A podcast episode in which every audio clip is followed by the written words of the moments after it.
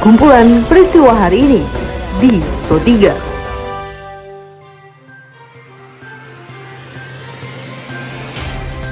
Halo pendengar, selamat berjumpa kembali di podcast Pro 3 RRI dengan kumpulan peristiwa yang terjadi pada hari ini.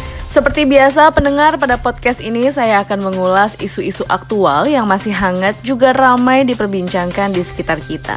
Tentu saja nanti akan saya hadirkan cuplikan informasi dari reporter kami. Saya Tika Nantia, inilah kumpulan peristiwa Pro 3 di ruang dengar Anda. Pendengar sebelum masuk ke dalam beberapa isu aktual yang akan saya hadirkan sesaat lagi, saya mengundang Anda terlebih dahulu untuk mampir ke laman berita kami di rri.co.id. Anda juga bisa tentunya follow dan berkomentar langsung di sosial media kami di Instagram, Twitter, juga Facebook dengan cara mengetik at RRI Programa 3 di kolom pencarian Anda. Pendengar pemerintah Provinsi DKI Jakarta melalui Gubernur DKI Jakarta Anies Baswedan belum dapat memastikan pelaksanaan proses belajar mengajar tatap muka di tengah pandemi virus COVID-19 dapat diterapkan. Hal ini sesuai dengan kebijakan dari Kementerian Pendidikan dan Kebudayaan. Diliput reporter Joshua Sihombing, berikut pernyataan Anies. Keputusan kita berdasarkan situasi di Jakarta. Jadi pada saat ini belum ada keputusan apakah bulan Januari itu akan mulai belajar di sekolah atau tidak. Nanti kita akan umumkan. Dalam bulan Desember ini kita akan mengkaji lebih jauh di Jakarta karena kondisinya tiap daerah tentu beda-beda. Kami akan konsultasi juga dengan ikatan-ikatan ahli di bidang kesehatan, di bidang pendidikan. Pendengar masih terkait dengan pembelajaran tatap muka di Selo, Kabupaten Boyolali, khususnya di SD Negeri 2 Tlogolele, Kecamatan Selo, Boyolali ini sudah menggelar pembelajaran tatap muka meski di tengah pandemi COVID-19 dan status Gunung Merapi siaga. Diliput reporter Arga Dirgantara, berikut pernyataan dari Kepala Sekolah SD Negeri Tlogolele, Sri Sukarni, dalam memberikan pernyataannya terkait hal ini.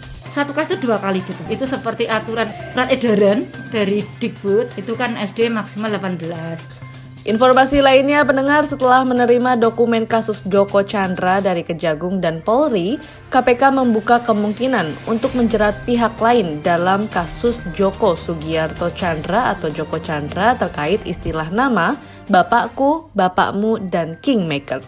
Diliput reporter Khairul Umam, berikut pernyataan dari PLT juru bicara KPK, Ali Fikri. Terkait dengan berkas dokumen yang telah diterima oleh KPK dari Kejaksaan Agung dan Mabes Polri, saat ini berkas dokumen tersebut masih dalam proses telaahan tim supervisi KPK.